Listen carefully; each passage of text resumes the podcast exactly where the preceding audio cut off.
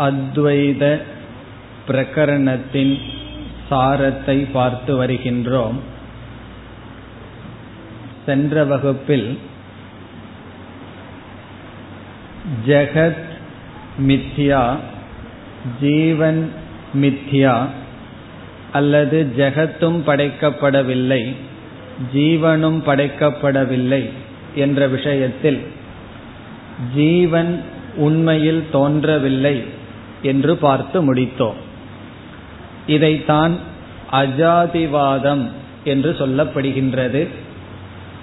இந்த பிரகரணத்தினுடைய மைய கருத்தே எதுவும் உண்மையில் தோன்றவில்லை. அஜாதிவாதம் அல்லது மித்யா சிருஷ்டிவாதம் இதை நிலைநாட்டுவதுதான். இதில் கௌடபாதர் முதலில் தர்க்கத்தினுடைய அடிப்படையில் யுக்தியினுடைய அடிப்படையில் ஜீவன் எப்படி உண்மையில் தோன்றவில்லை என்று நிலைநாட்டினார். அதற்கு அவர் பயன்படுத்திய யுக்தி ஆகாச திருஷ்டாந்தம். ஆகாசத்தினுடைய துணை கொண்டு எப்படி உண்மையில் ஜீவன் தோன்றவில்லை என்று நிலைநாட்டி பிறகு உபனிஷத் வாக்கியங்களை கொடுத்து ஸ்ருதியின் மூலமாகவும் ஜீவன் உண்மையில் தோன்றவில்லை என்று நிலைநாட்டினார். இவ்விதம் ஏற்கனவே நாம் ஜீவ உற்பத்தி நிஷேதத்தை யுக்தியின் மூலமாகவும் ஸ்ருதியின் மூலமாகவும் பார்த்து முடித்தோம். இனி நாம் அடுத்து பார்க்க வேண்டி இருப்பது ஜெகத் தோன்றவில்லை யுக்தியின் மூலமாகவும் ஸ்ருதியின் மூலமாகவும் பார்க்க வேண்டும். ஜெகத் உற்பத்தி நிஷேதக யுக்தி ஸ்ருதி துவாரா.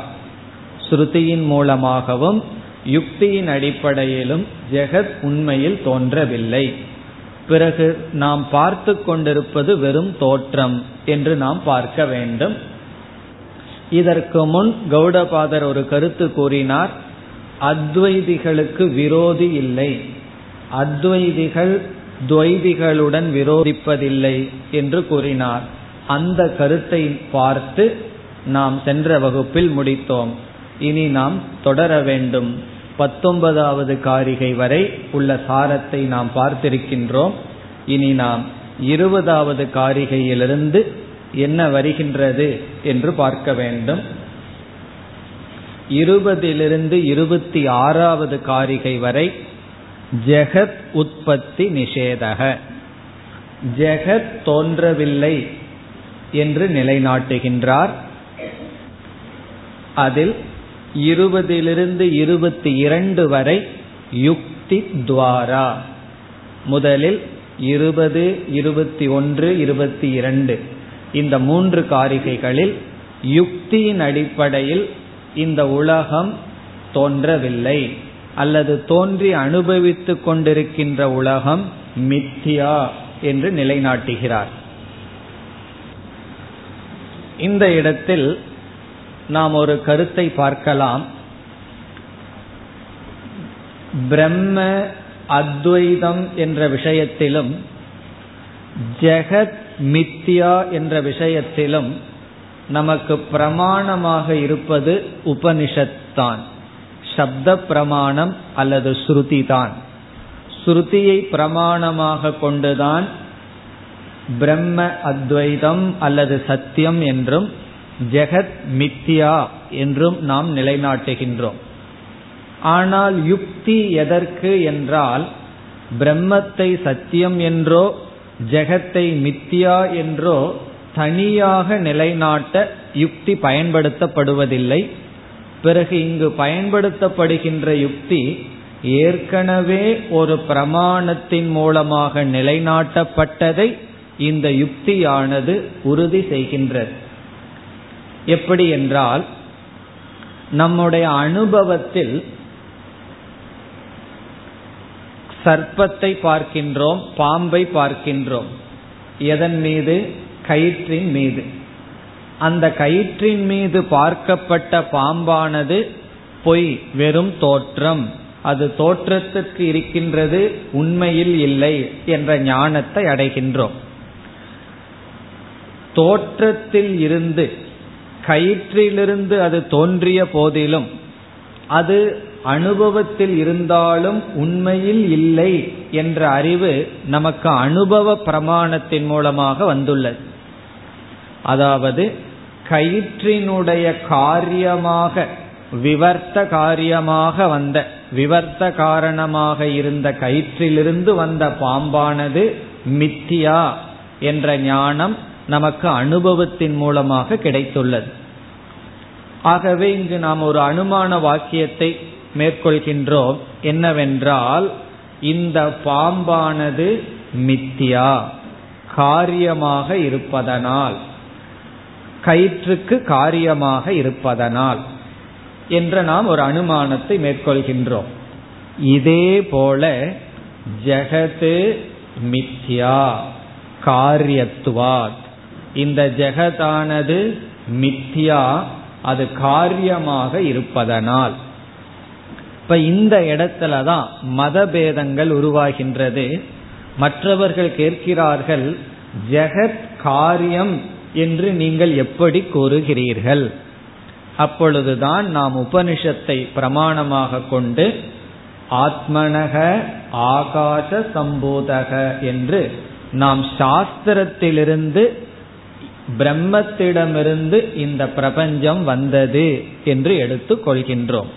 ஆகவே அனுபவ பிரமாணத்திலிருந்து உதாகரணத்தை எடுத்துக்கொண்டு ஆகம பிரமாணத்திலிருந்து ஜெகத்தானது காரியம் என்று எடுத்துக்கொண்டு நாம் என்ன சொல்கின்றோம்? இந்த ஜெகத் மித்யா அது காரியமாக இருப்பதனால் என்று யுக்தியானது ஜெகத் மித்யா என்று நிலைநாட்ட நாம் முழுமையாக சாஸ்திரத்தை சார்ந்து யுக்தியை பயன்படுத்துகின்றோம். இனி அந்த யுக்தியுடன் இப்பொழுது நாம் காரிகைக்குள் சென்று பார்க்க வேண்டும்.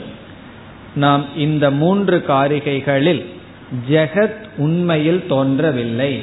அது வெறும் தோற்றம் என்பதை யுக்தியின் மூலமாக பார்க்கிறோம். பிறகு நாம் ஸ்ருதியின் மூலமாக பார்ப்போம். இந்த இருபதாவது காரிகையில் என்ன யுக்தி கையாளப்படுகிறது என்றால் எதற்கு ஜென்மம் இருக்கின்றதோ தோற்றம் இருக்கின்றதோ அதற்கு கண்டிப்பாக நாசம் இருக்கும். ஜென்ம எஸ்ய தஸ்ய நாசக. இந்த யுக்தியை இங்கு கையாளுகின்றோம். எதெல்லாம் தோன்றியதோ அதெல்லாம் கண்டிப்பாக அழிந்துதான் ஆகும். இதில் ஒரு விதி விலக்கை நாம் கொடுக்க முடியாது. ஒன்று தோன்றியுள்ளது என்றால் அது அழிந்துதான் ஆக வேண்டும். ஆகவே இங்கு துவைதிகள் என்ன சொல்கிறார்கள்? சம்சார காலத்தில் இந்த உலகம் தோன்றியது மோக்ஷ காலத்தில் அத்வைதமாக அந்த பிரம்மன் இருக்கின்றது. இந்த பிரம்மன் சம்சார காலத்தில் இந்த உலகமாக தோன்றினார். பிறகு பிரளய காலத்தில் அல்லது மோக்ஷ காலத்தில் மீண்டும் அத்வைதமானார் என்று துவைதிகள் கூறுகிறார்கள். இவர்களுக்கு துவைதாத்வைதவாதினக என்று பெயர். துவைதாத்வைதவாதினக என்றால் இவர்கள் துவைதிகளாகவும் அத்வைதிகளாகவும் இருக்கிறார்கள். எப்பொழுது துவைதிகள் சிருஷ்டி காலத்தில் பிரளய காலத்தில் இவர்கள் அத்வைதத்தை பேசுவார்கள். இந்த வாதிகளை குறித்து கௌடபாதர் சொல்கின்றார் அஜாதஸ்ய ஏவ பாவஸ்ய ஜாதிம் இச்சந்தி வாதினக. இங்கு வாதிப்பவர்கள் பிறக்காத ஒன்றுக்குத்தான் பிறப்பை அவர்கள் கூறுகிறார்கள். பிறக்காத பிரம்மனுக்குத்தான் அவர்கள் பிறப்பை கூறுகிறார்கள். அஜாதக அமிர்தக பாவக கதம் மர்த்தியதாம் ஏசியதி பிறகு ஒரு கேள்வி கேட்கின்றார் பிறப்பது இறந்துதான் ஆகும் பிறக்காமல் அமிர்தமாக இருப்பது எப்படி நாசமடையாமல் இருக்கும்?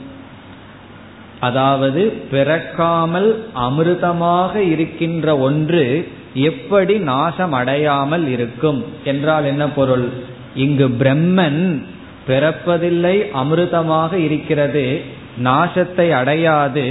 ஆனால் நீயோ இந்த பிரம்மன் பிறக்கின்றது என்று சொல்லி அழியாது என்று சொல்கின்றாய். அது தவறு. இப்ப இங்க என்ன யுக்தியில் நாம் பதில் கூறுகின்றோம்? ஒன்று பிறந்தால் அது இறந்துதான் ஆகும். பிரம்மன் இந்த உலகமாக பிறந்திருந்தால் அவர் இறந்துதான் ஆக வேண்டும். ஆனால் அமிர்தமான பிரம்மன் எப்படி நாசத்தை அடையும்? அதனுடைய பொருள் என்ன? அமிர்தமான பிரம்மன் நாசத்தை அடையாது. ஆகவே ஜென்மத்தை நீ கூற முடியாது. உண்மையான பிறப்பை நீ கூறினால் நான் அந்த பிறந்தது நாசத்தை அடையும் என்று கூறுவேன். உன்னுடைய பிரம்மன் அமிர்தமான பிரம்மன் எப்படி நாசத்தை அடையும்? என்பது இங்கு நம்முடைய பதில். ஆகவே இங்கு கையாண்ட யுக்தி என்னவென்றால் பிறப்பு எதற்கு இருக்கின்றதோ அதற்கு நாசம் இருக்கும். நீ பிரம்மன் பிறந்தது என்றால் பிரம்மன் நாசத்தை அடைந்ததாகும். ஆகவே பிரம்மன் பிறக்கவில்லை. பிறகு இந்த உலகம் வெறும் தோற்றம். இப்ப இந்த யுக்தியை கூறியவுடன் பூர்வபக்ஷி என்ன சொல்கின்றான்? பிறந்தது என்று சொன்னால்தானே உங்களுடைய நியமப்படி நாசத்தை அடையும் என்று சொல்வீர்கள். நான் மாறியது என்று சொல்கின்றேனே. பிரம்மன் வந்து இந்த உலகமாக பிறந்தது என்று சொன்னால் உங்களுடைய யுக்திப்படி பிறந்தது இறக்கும் நான் இந்த பிரம்மன் உலகமாக மாறியது பிறகு மீண்டும் பிரம்மனாக மாறியது என்று சொல்கின்றேனே என்று பூர்வபக்ஷி வருகின்றான். இப்ப இந்த மாதிரி பூர்வபக்ஷி வருவதற்கு காரணம் என்ன? நம்ம என்ன சொல்லிட்டோம்? உன்னுடைய பிரம்மன் பிறந்ததுன்னு சொன்னா அது இறந்ததாகும். எப்படி பிரம்மன் இறக்கும்? அப்படி இறக்கின்ற பிரம்மன் புருஷார்த்தம் அல்ல என்று சொல்லிவிட்டோம். அப்பொழுது பூர்வபக்ஷி வந்து சொல்கின்றான் நான் பிரம்மன் இந்த உலகமாக பிறந்ததாக சொல்லவில்லை உலகமாக மாறியது. அதற்கு பதில் இருபத்தி ஓராவது காரிகையில் வருகின்றது. இது ஒரு முக்கியமான காரிகை. இங்கு நம்முடைய அனுபவத்தின் அடிப்படையில் ஒரு கருத்து அல்லது பதில் சொல்லப்படுகின்றது. என்னவென்றால் இங்கு இனி ஒரு நியமத்தை யுக்தியை பயன்படுத்துகின்றோம். அந்த யுக்தி என்னவென்றால் அந்யத் ந அந்யத் பவதி. இதுதான் இங்கு பயன்படுத்தப்படுகின்ற யுக்தி. அந்யது ந அந்யத் பவதி. இதனுடைய பொருள் ஒன்று இனியொன்றாக மாறாது. ஒன்று இனியொன்றாக மாறாது. இது நம்முடைய அனுபவத்தில் இருக்கின்ற யுக்தி. எப்படி என்று பார்ப்போம். ஒரு பதார்த்தத்தை எடுத்துக் கொள்கின்றோம் அந்த பதார்த்தம் இரண்டாக பிரித்து பார்க்கின்றோம். அந்த பொருளினுடைய சொரூபம். அது ஒன்று ஒரு தத்துவம். பிறகு அந்த பொருளினுடைய தர்மம் குணம். இப்போ ஒரு பொருள் எடுத்துட்டோம்னா பொருளினுடைய சொரூபம் அல்லது பிரகிருதி அல்லது அந்த பொருளினுடைய தர்மம் அந்த பொருளினுடைய குணம். இப்ப மனிதன் என்று ஒரு பதார்த்தத்தை எடுத்துக்கொள்வோம். இப்ப மனிதன் என்றால் மனுஷத்துவம் மனிதன் என்ற சொரூபம் அவனிடம் இருக்கின்றது. பிறகு அவனிடம் சில தன்மைகள் இருக்கின்றது சில குணங்கள் இருக்கின்றது. நாம் எல்லோரிடமும் நம்மிடம் அனைவரிடமும் மனுஷத்துவம் என்ற சொரூபம் மாறாமல் இருக்கின்றது. ஆனால் தர்மங்கள் மாறி இருக்கின்றது. அதனாலதான் அடையாளம் எல்லாம் கண்டுகொள்ள முடிகின்றது. எல்லாமே மனுஷனா இருந்தாலும் ஒருவருக்கு ஒருவர் இவர் வேறுபட்டவர்ங்கிற அடையாளம் எப்படி தெரிகிறது? அவர்களுடைய தர்மத்துல மாற்றம் இருக்கிறது. இப்பொழுது ஒரு மனிதனுடைய தர்மங்களில் மாற்றம் வந்தால் கருப்பா இருக்கிற முடி வெள்ளையாயிடுதுன்னு வச்சுக்கோமே. நாம் என்ன சொல்லுவோம்? மனிதன் மாறிவிட்டார். அப்படி சொல்ல மாட்டோம். காரணம் என்ன? அவர் அப்படித்தான் இருக்கார். தர்மம் மாறினால் அந்த வஸ்து மாறிவிடுவதில்லை. இப்போ ஒரு பொருளினுடைய ஒரு வஸ்துவினுடைய தர்மத்தில் வரும் மாற்றம் அந்த வஸ்துவினுடைய மாற்றம் அல்ல அந்த வஸ்து வஸ்துவாவே இருந்து கொண்டு சில தர்மத்துல மாற்றம். சொரூபத்திலேயே மாற்றம் வந்தால் என்ன பொருள்? நாம் என்ன சொல்லுவோம்? அவர் நாசமடைந்து விட்டார் என்று சொல்லுவோம். ஒரு மனிதர் இறந்துட்டார். அவரை நம்ம வந்து தீயில விட்டு எலும்ப மட்டும் வச்சிருக்கோம். இப்ப சொல்லுவோமா அவர் இப்ப எலும்பு கூட மாறி சட்டியில படுத்திருக்காருன்னு சொல்லுவோமோ? அப்படி சொல்ல மாட்டோம். காரணம் என்ன? அந்த சொரூபமே சென்று விட்டால் நாம் நாசத்தை அடைந்து விட்டது என்று சொல்லுவோம். நம்முடைய வழக்கில். ஆகவே ஒரு பொருள் நாசத்தை அடையுமே தவிர ஒரு பொருள் இனி ஒரு பொருளாக மாறாது. மனிதன் மனிதனாகவே இருப்பான். எப்பொழுது? தர்மங்கள் மாறினால். ஆனால் மனிதத்துவம் என்பதை அழித்துவிட்டால் அவன் அழிந்து விடுகிறானே தவிர மிருகமாகவோ தேவனாகவோ மாற மாட்டான். ஆகவே எந்த ஒரு பொருளும் இனி ஒரு பொருளாக மாறாது. அந்த பொருளினுடைய சொரூப நாசே அந்த பொருளே அழிந்து விடுகின்றது. தர்ம நாசே அந்த பொருள் அப்படியே இருக்கிறது. அப்ப பிரம்மனுடைய சொரூபத்தை அழிச்சு இந்த உலகமா மாறிட்டார்னா அங்க பிரம்மனே இல்ல மாறுவதற்கு. பிரம்மனுடைய குணங்கள் மாறி இந்த உலகமா இருக்காருன்னு சொன்னா பிரம்மன் மாறவே இல்லை. ஆனா சாஸ்திர பிரம்மன் நிர்குணம் என்று சொல்கின்றது. ஆகவே இங்கு என்ன பதில் சொல்றார்? எதுவும் எதுவாக மாறாது. அதனாலதான் யாரையும் மாத்த முயற்சி பண்ணக்கூடாது யாரும் மாற முடியாது. சில தர்மங்கள்ல மாற்றம் வரும்.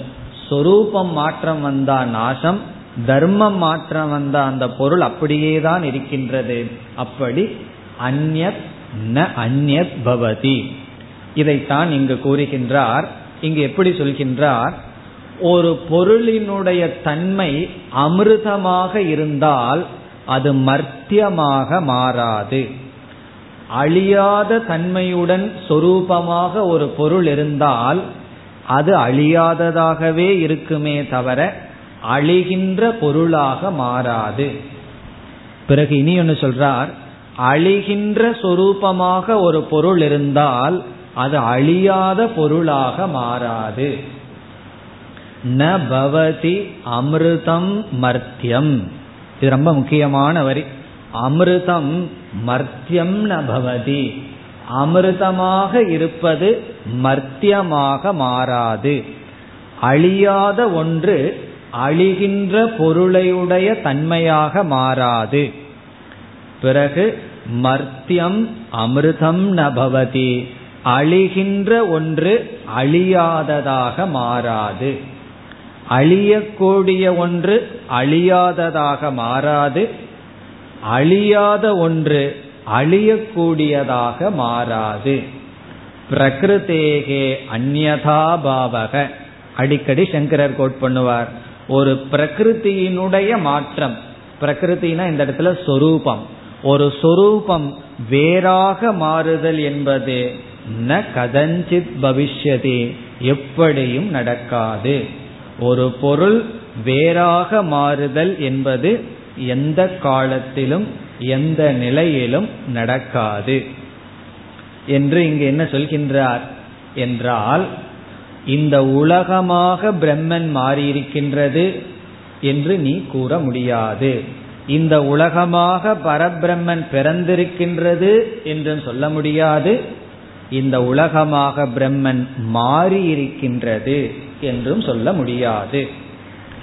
இப்போ ரெண்டு பாசிபிலிட்டி தான் இருக்கு. ஒன்னா பிறந்திருக்கணும் அல்லது மாறி இருக்கணும் இப்போ இந்த இரண்டு காரிகையில் யுக்தியின் மூலமாக இந்த ஜெகத் பிரம்மத்திடமிருந்து பிறக்கவும் இல்லை பிரம்மன் இந்த ஜெகத்தாக மாறவும் இல்லை.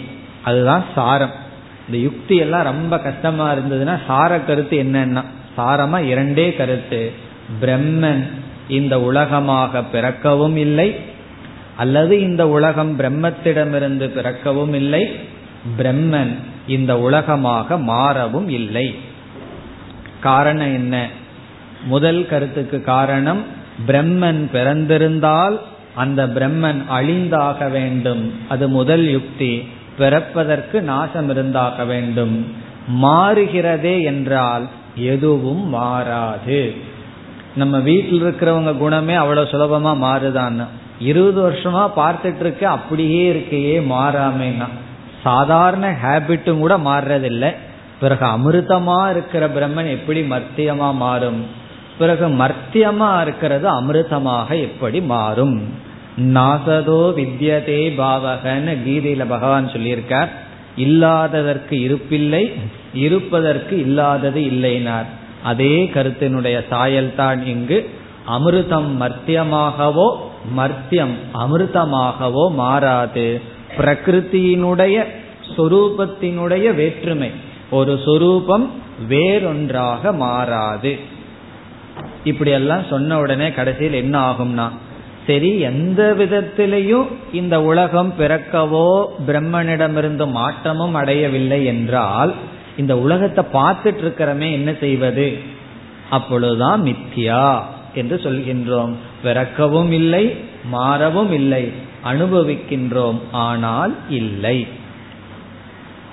இனி அடுத்த காரிகையில் இருபத்தி இரண்டாவது காரிகையில் முன் சொன்ன யுக்தியை ஏற்றுக்கொள்ளவில்லை என்றால் என்ன தோஷம் வரும் என்று சொல்கின்றார். அதாவது இந்த சிருஷ்டி மித்யா என்று ஏற்றுக்கொள்ளவில்லை என்றால் என்ன தோஷம் என்ன குறை வரும் என்று கூறுகின்றார். இரண்டு தோஷம் இங்கு குறிப்பிடப்படுகின்றது. இங்கிருந்து நம்மால் எடுத்துக்கொள்ளப்படுகின்றது. முதல் தோஷம் என்னவென்றால் அனிர்மோக்ஷ பிரசங்கம். அனிர்மோக்ஷ பிரசங்கக என்றால் மோக்ஷத்தையே அடைய முடியாது என்ற நிலை ஏற்பட்டு விடும் அனிர்மோக்ஷ பிரசங்கக இது ஒரு தோஷம். எப்படி என்றால் இந்த சிருஷ்டி உண்மையாக இருந்தால் உண்மைக்கு மாற்றமே கிடையாது. பந்தம்ங்கிறது சத்தியமாக இருந்தால் இந்த பிரபஞ்சம்ங்கிறது சத்தியமாக இருந்தால் அந்த இருக்கின்ற சத்தியத்திலிருந்து நாம் விடுதலையே அடைய முடியாது. இப்ப நம்ம தலை இருக்கு. அந்த தலையில வழி வருது. தலைவலி. அந்த தலைவலி நம்முடைய சொரூபமாகவே இருந்ததுன்னு வச்சுக்கோமே. தலையை போல அதுவும் ஒரு இயற்கையா இருந்தா என்ன ஆகும்? அது நம்ம விட்டே போகாது. காரணம் என்ன? அது சொரூபம். இப்ப தலைவலி வரும்போது ஒன்று கண்டிப்பா ஷியோர் என்னன்னா இது போய்தான் ஆகும். காரணம் என்ன? அது நம்முடைய சுவாவம் சொரூபம் அல்ல.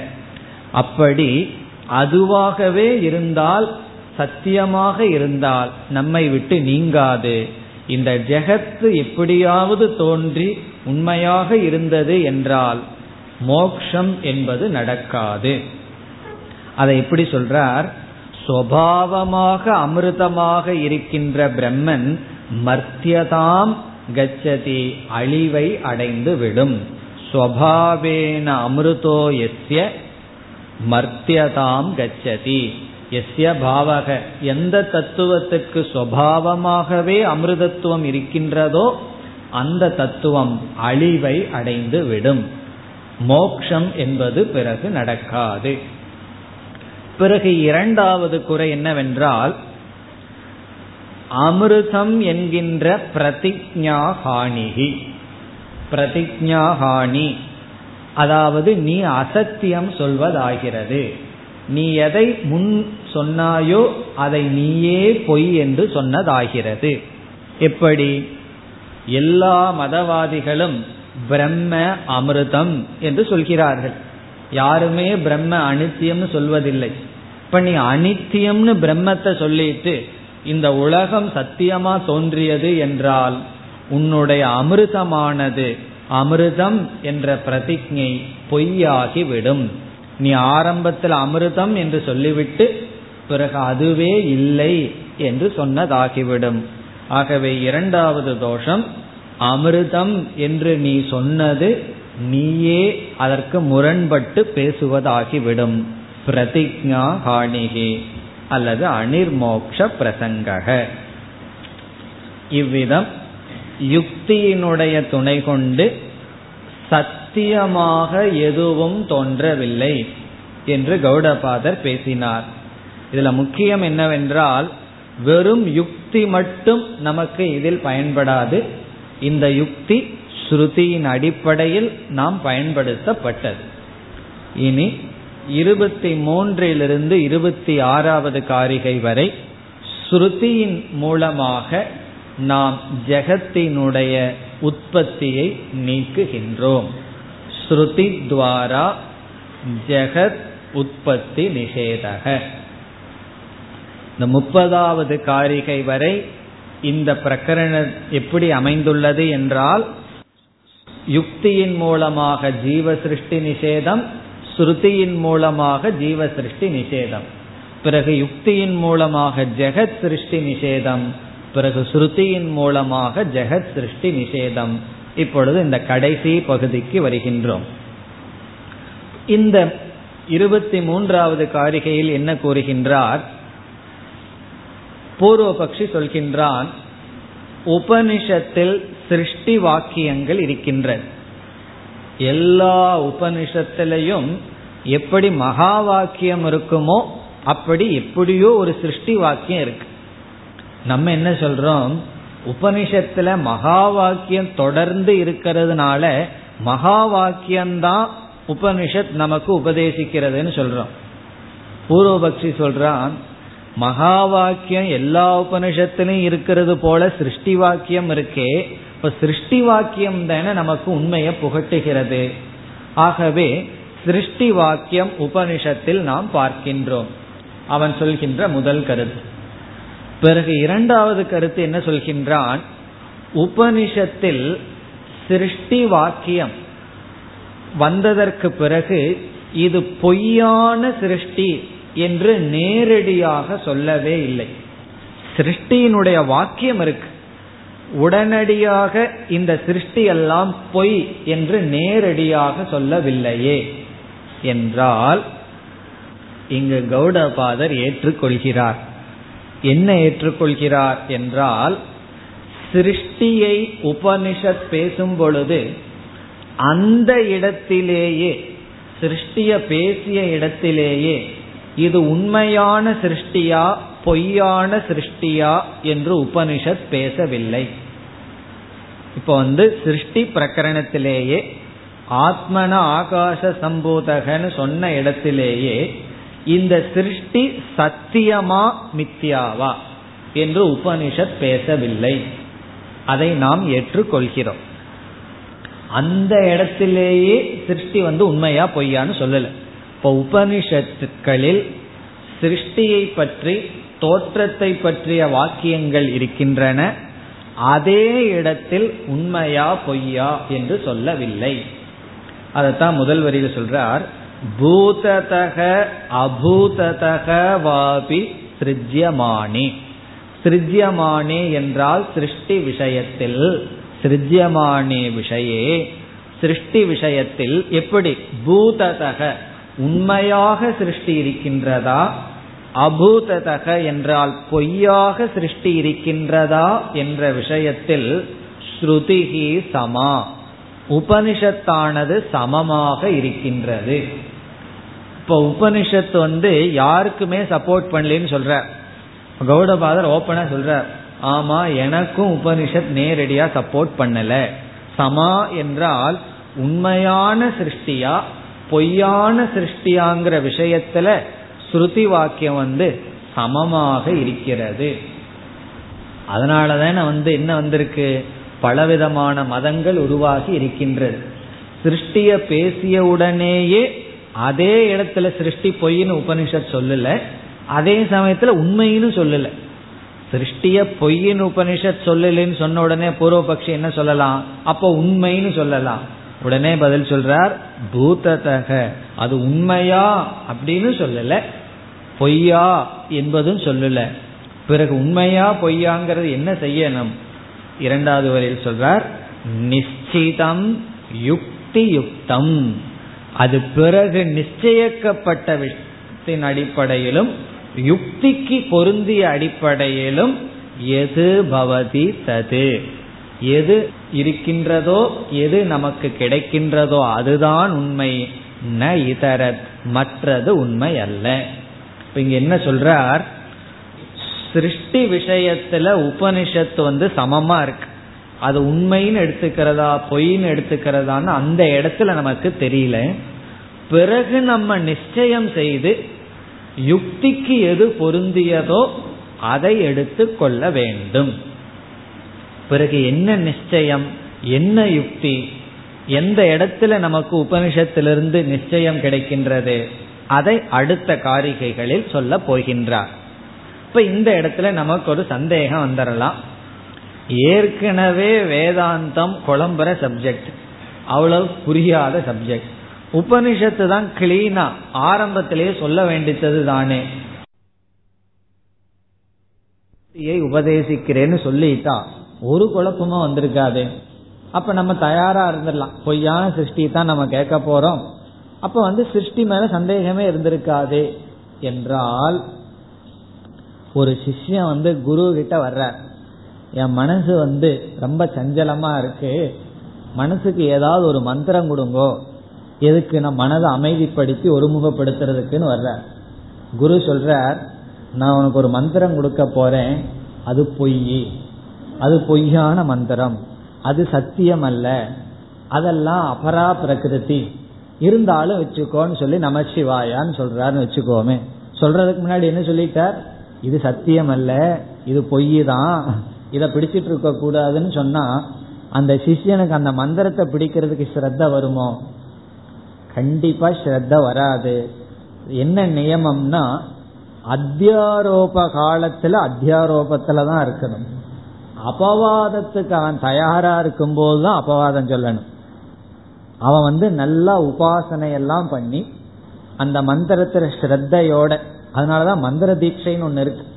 அதற்கெல்லாம் சத்தியத்துவத்தை எல்லாம் கொடுத்து அதற்கு எத்தனையோ நியமங்கள் எல்லாம் வச்சு இந்த மந்திரத்தை நீ பிடிச்சுக்கோ இதுதான் சத்தியம்னு சொன்னா அவன் ஸ்ரத்தையோட அந்த மந்திரத்தை பிடிச்சு உபாசனை பண்ணி பண்ணி அதனுடைய பலனை அடைஞ்சு பிறகு என்ன செய்வான்? அதுலேயே ஒட்டிட்டு இருக்கும் போது அடுத்ததற்கு விசாரத்திற்கு தகுதியாகும் போது குரு வந்து என்ன சொல்லணும்?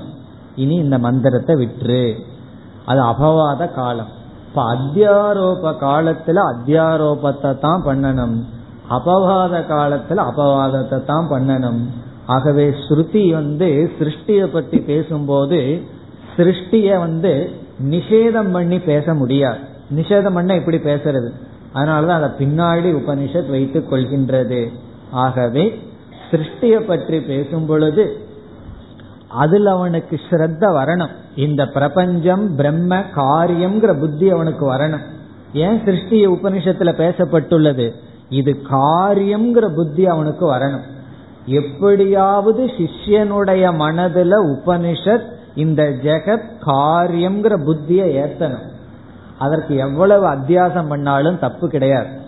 நம்ம வேதாந்தத்துல வந்து அத்தியாரோபம்னு சொல்றத அத்தியாரோபம்னா தெரியும் அல்லவா தெரிஞ்சே நம்ம வந்து தவறான ஒன்று பிறகு நீக்க போற ஒன்றை தெரிஞ்சே ஏற்றி வைப்பது. இத மனோதத்துவ நிபுணர்கள் ஹெல்த்தி இல்யூஷன் என்று அழைக்கிறார்கள். இல்யூஷன் தான் ஆனா ஹெல்த்தி இல்யூஷன் சைவ சித்தாந்தத்திலேயெல்லாம் சுத்த மாயா என்று சொல்லுவார்கள். அசுத்த மாயா சுத்த மாயா. சுத்த மாயைன்னு என்ன? நமக்கு மோட்சத்திற்கு துணை புரிகின்ற பொய் துணை புரிகின்ற மாயை. சில பொய் வந்து கஷ்டப்படுத்தும் சில பொய்கள் எல்லாம் நமக்கு படிகளாக அமையும். ஆகவே உபனிஷத் பொய்ய சொல்லும் பொழுது இது பொய்ன்னு சொல்லாம சொல்லுது காரணம் என்ன? பிறகு தெளிஞ்சுக்குவோம். அந்த இடத்துல பொய்யையே மெய்யா பிடிச்சாதான் சிஷ்யர்கள் வந்து மேல வர முடியும். ஆகவே இங்க சொல்றார் உபனிஷத் வந்து சிருஷ்டி விஷயத்துல சத்தியம்னு சொல்லல அசத்தியம்னு சொல்லல. பிறகு நம்ம நிச்சயம் பண்ணித்தான் முடிவு செய்ய வேண்டும். ஆகவே பூர்வபக்ஷி என்ன சொல்றான்? நீங்க மகா வாக்கியத்தை மட்டும் எடுத்துட்டு சிருஷ்டியை விட்டு விடுகிறீர்களேனா உபனிஷத்து சிருஷ்டிய ஒரு படியா சொல்லி மகா வாக்கியத்தை கடைசியா அதுவே சாத்தியமாக புருஷார்த்த பிரதான சாதனமாக சொல்லப்பட்டதனால் நாங்க சிருஷ்டியை எவ்வளவு தூரம் வேணுமோ அவ்வளவு தூரம் எடுத்துக்கிறோம். பிறகு நாங்கள் அதை நீக்கி விடுகின்றோம். அதை நீக்கிறது யாருன்னா? உபனிஷத்து தான் சிருஷ்டி அறிமுகப்படுத்தியது. அதே உபனிஷத்து தான் நீக்க வேண்டும். பிறகு எங்கு? அபவாத சமயத்தில் உபனிஷத் நீக்கியது என்றால் அடுத்த காரிகையில் கூறுகின்றார்.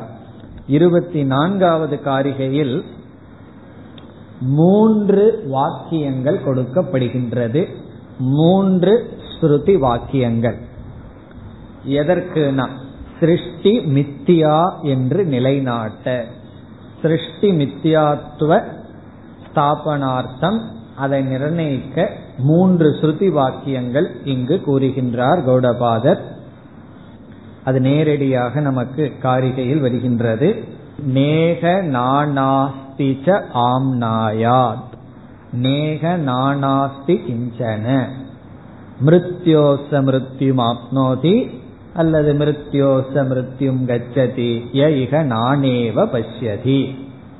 இது வந்து கட்டோபனிஷத் முதல் சுருதி ந இக நானா அஸ்தி. இங்கு வேற்றுமை இல்லை.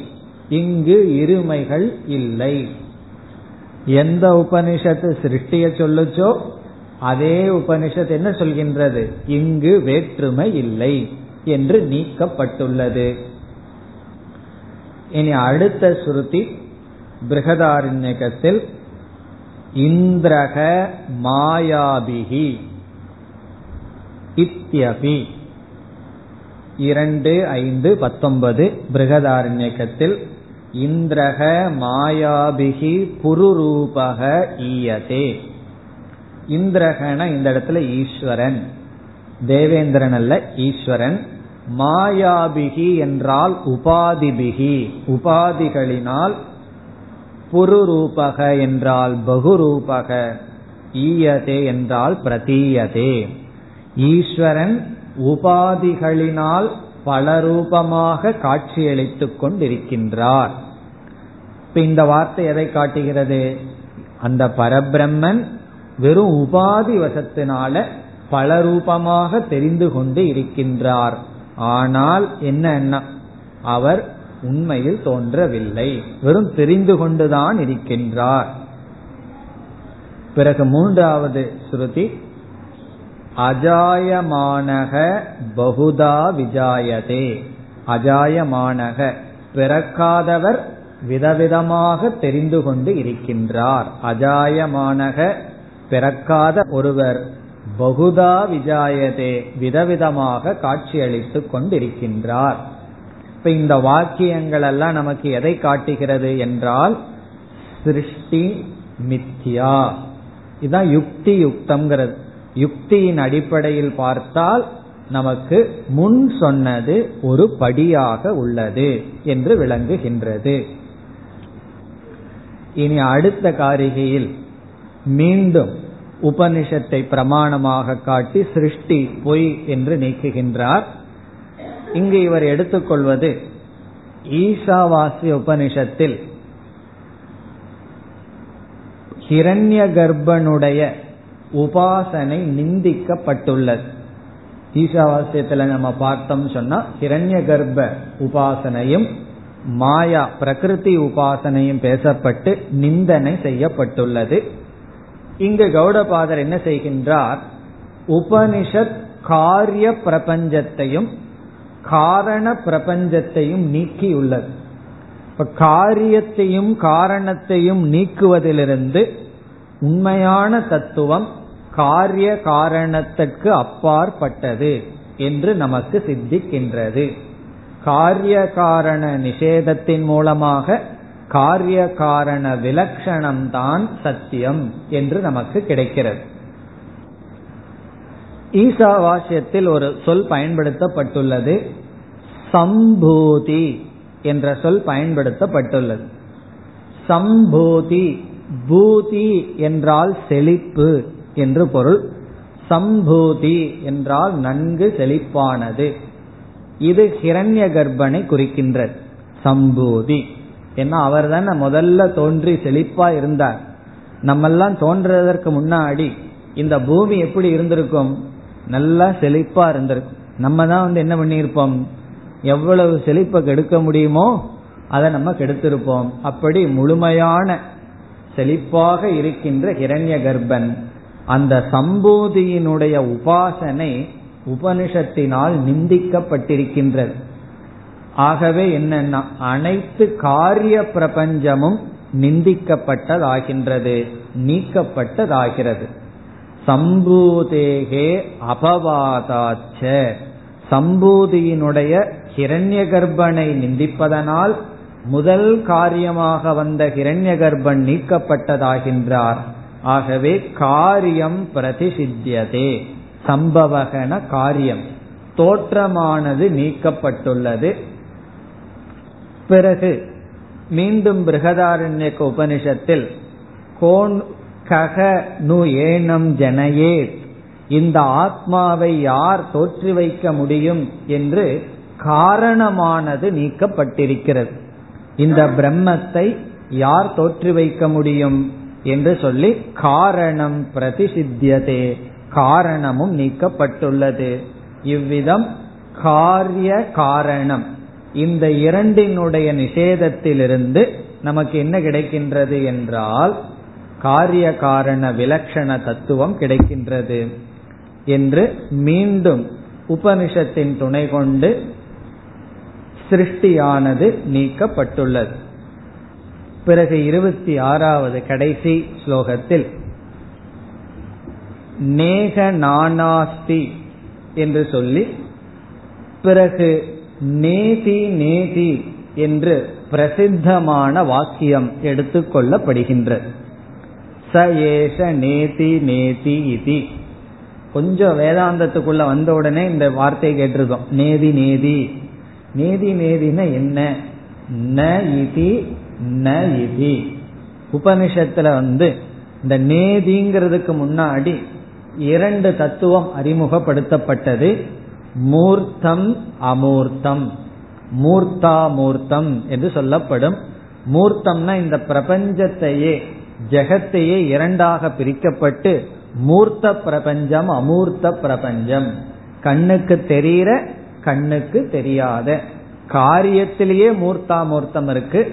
ஆனால் காரியம் மூர்த்தம் காரணம் அமூர்த்தம். என்ன இந்திரிய கோச்சரமாக இல்லை. அந்த இரண்டும் இல்லை என்பதற்காக ரெண்டு நேதி.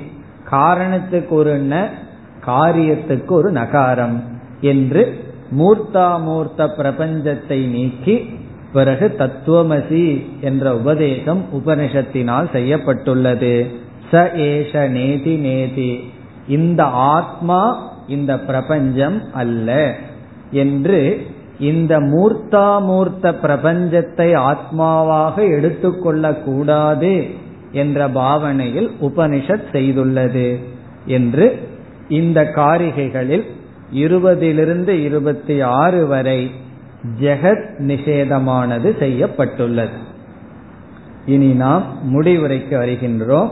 இருபத்தி ஏழிலிருந்து முப்பதாவது காரிகை வரை அஜாதிவாத உபசம்ஹாரம். அஜாதிவாதமானது முடிக்கப்படுகின்றது. எப்படி முடிக்கின்றார் என்று பார்ப்போம். கடைசி நான்கு காரிகைகள் முடிவுரை. அதாவது இந்த பிரகரணத்தினுடைய மைய கருத்தே எதுவும் தோன்றவில்லை என்பது.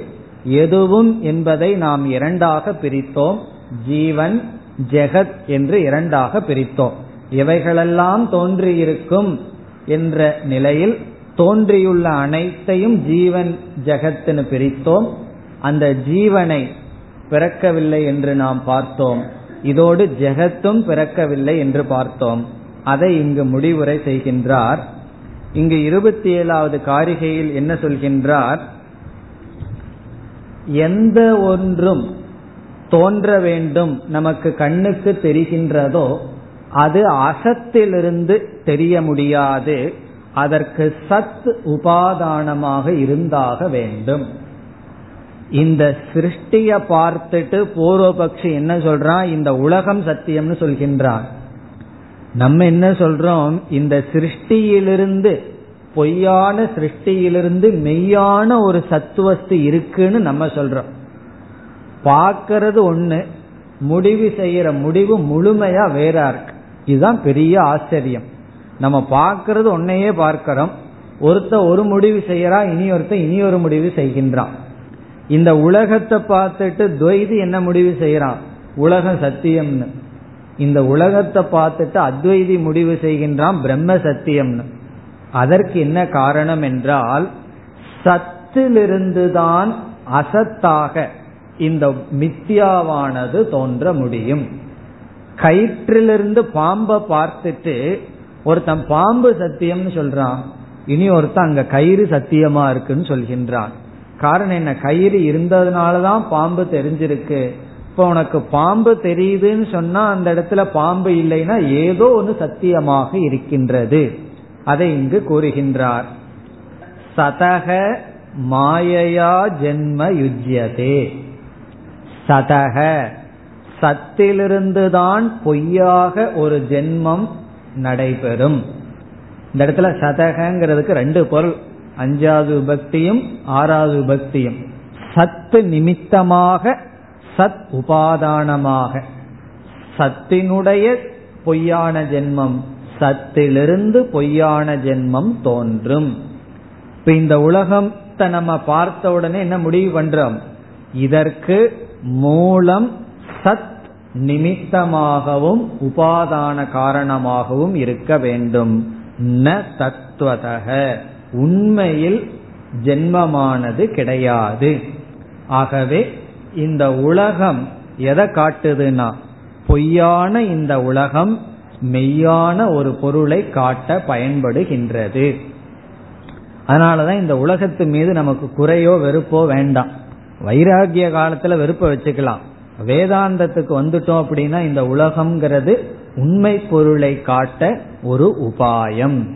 இப்போ உலகத்தில் இருக்கிற வெறுப்பெல்லாம் போயிடணும் போய் என்னன்னா உலகம் வந்து நமக்கு உண்மையை காட்டுகின்ற உபாயம்.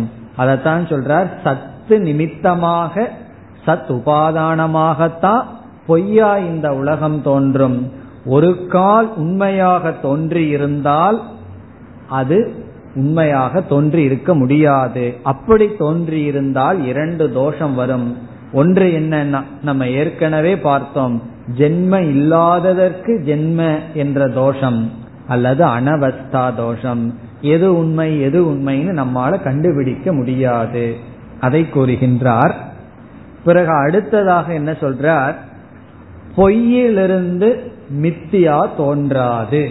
மித்தியா சிருஷ்டி பொய்யிலிருந்து தோன்றாது.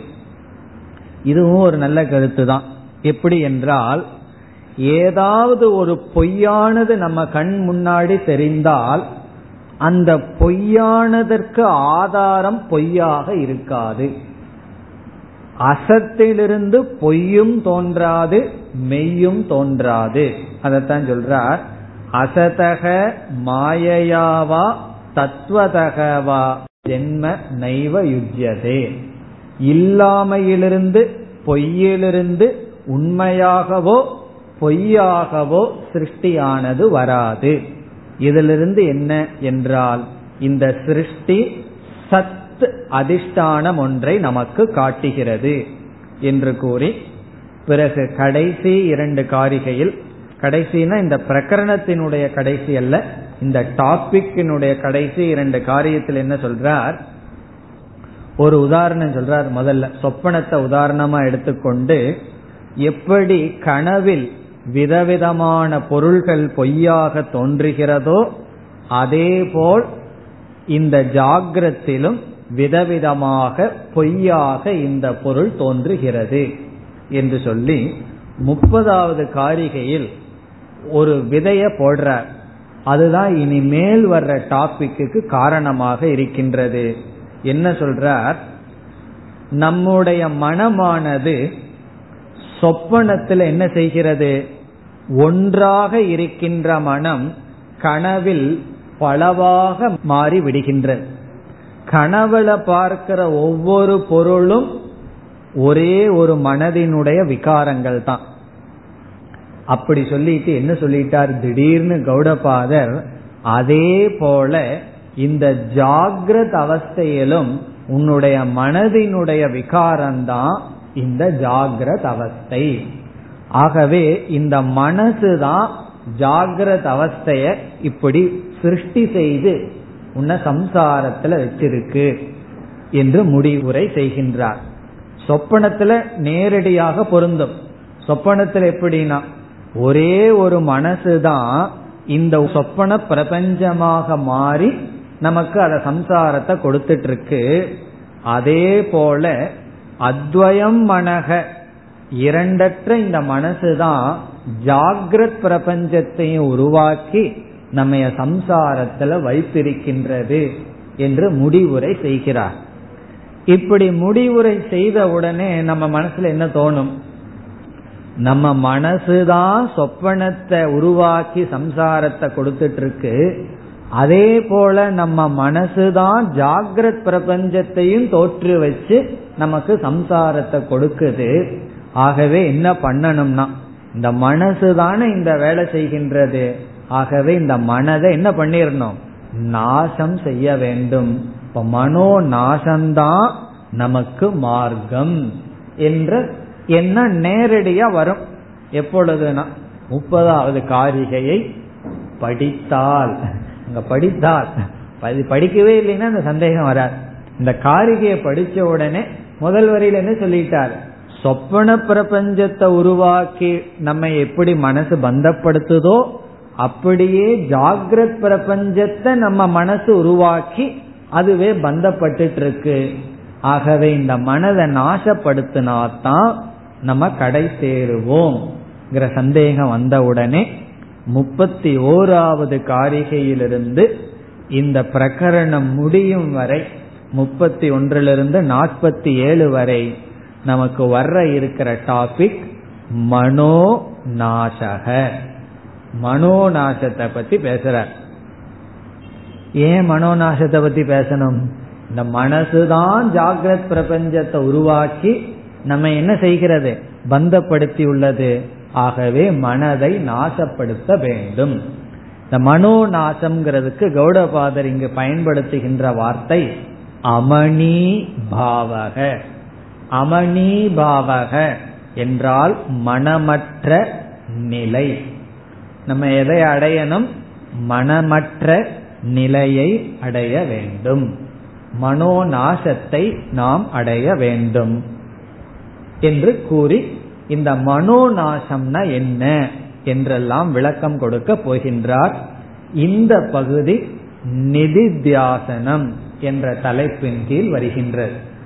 இப்ப இனி நாம முப்பத்தி ஒன்றிலிருந்து நாற்பத்தி ஏழு வரை நிதித்தியாசனம் என்ற தலைப்பில் பார்க்க இருக்கின்றோம். இந்த பகுதியை நம்ம கொஞ்சம் விளக்கமாக பார்க்கலாம். மிக முக்கியமான பகுதி. இதுல வந்து நிதித்தியாசனத்துடன் சம்பந்தப்பட்ட பல கருத்துக்களை கௌடபாதர் கூறுகின்றார். இந்த மனோ நாசம் மனதற்ற பரிசுத்த நிலை அல்லது அமணி பாவக இதையெல்லாம் நம்ம கேள்விப்பட்டிருப்போம்.